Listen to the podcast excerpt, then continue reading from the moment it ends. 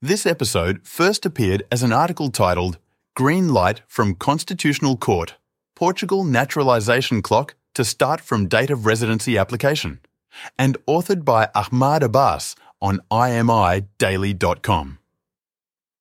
Subscribe to the newsletter and become an IMI Pro to get exclusive access to our data center, private briefings, the citizenship catalog, as well as your very own professional profile in IMI, and many more pro members only tools and resources.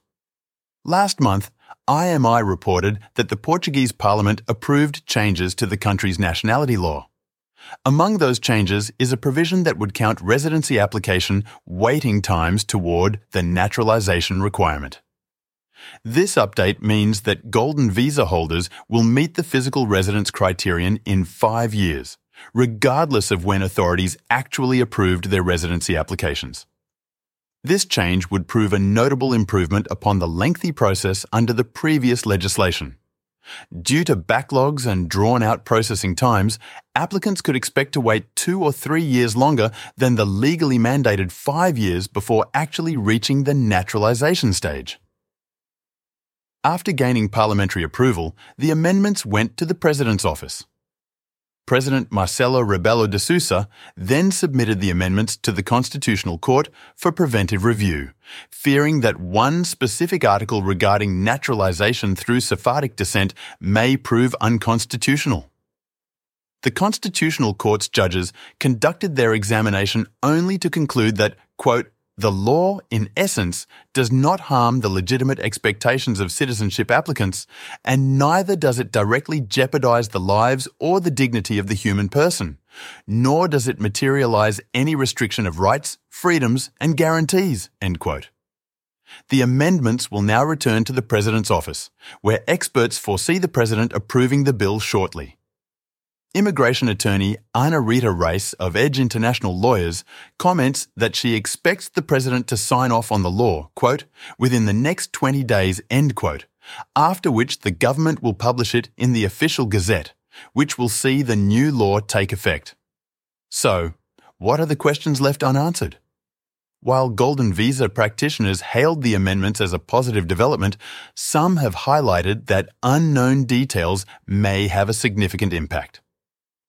Pedro Catal Pinheiro of Next Lawyers questions the process, specifically for Golden Visa investors. We still need details on at what point exactly waiting times will be counted towards citizenship, Pinheiro told IMI. He explained that, quote, Many lawyers are saying it starts from the date of submitting the online application, but the Golden Visa has an essential requirement of legal entry into Portugal, similar to the landing requirement in Canada, end quote. Based on this, he adds, I would assume the waiting time counted towards citizenship start on the day of submitting the entire application and biometrics. Pinheiro said that unclear communication regarding this issue could lead to considerable confusion and loss of time because, quote, many investors submit online, then have their lawyers open a bank account and make the investment through a POA. That could be an issue if these investors are under the impression that the clock for naturalisation has started ticking. End quote. Nedem Russo of Smart Citizenship highlighted a different potential pitfall. Will the amendments apply retroactively to investors currently waiting for the golden visas? Russo told IMI that he and his team have, quote, heard contradictory rumours regarding the retrospective application of the changes. And this could have a considerable impact on investors who are waiting for issuance or renewal that already face challenges accessing the Schengen area. End quote.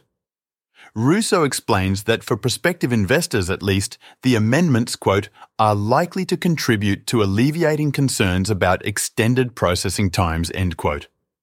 But he remains cautious due to past experiences, even if the changes are positive, claiming that the amendments, quote, are a good start to remedy Portugal's fall from grace, but that there is still much work to be done. End quote.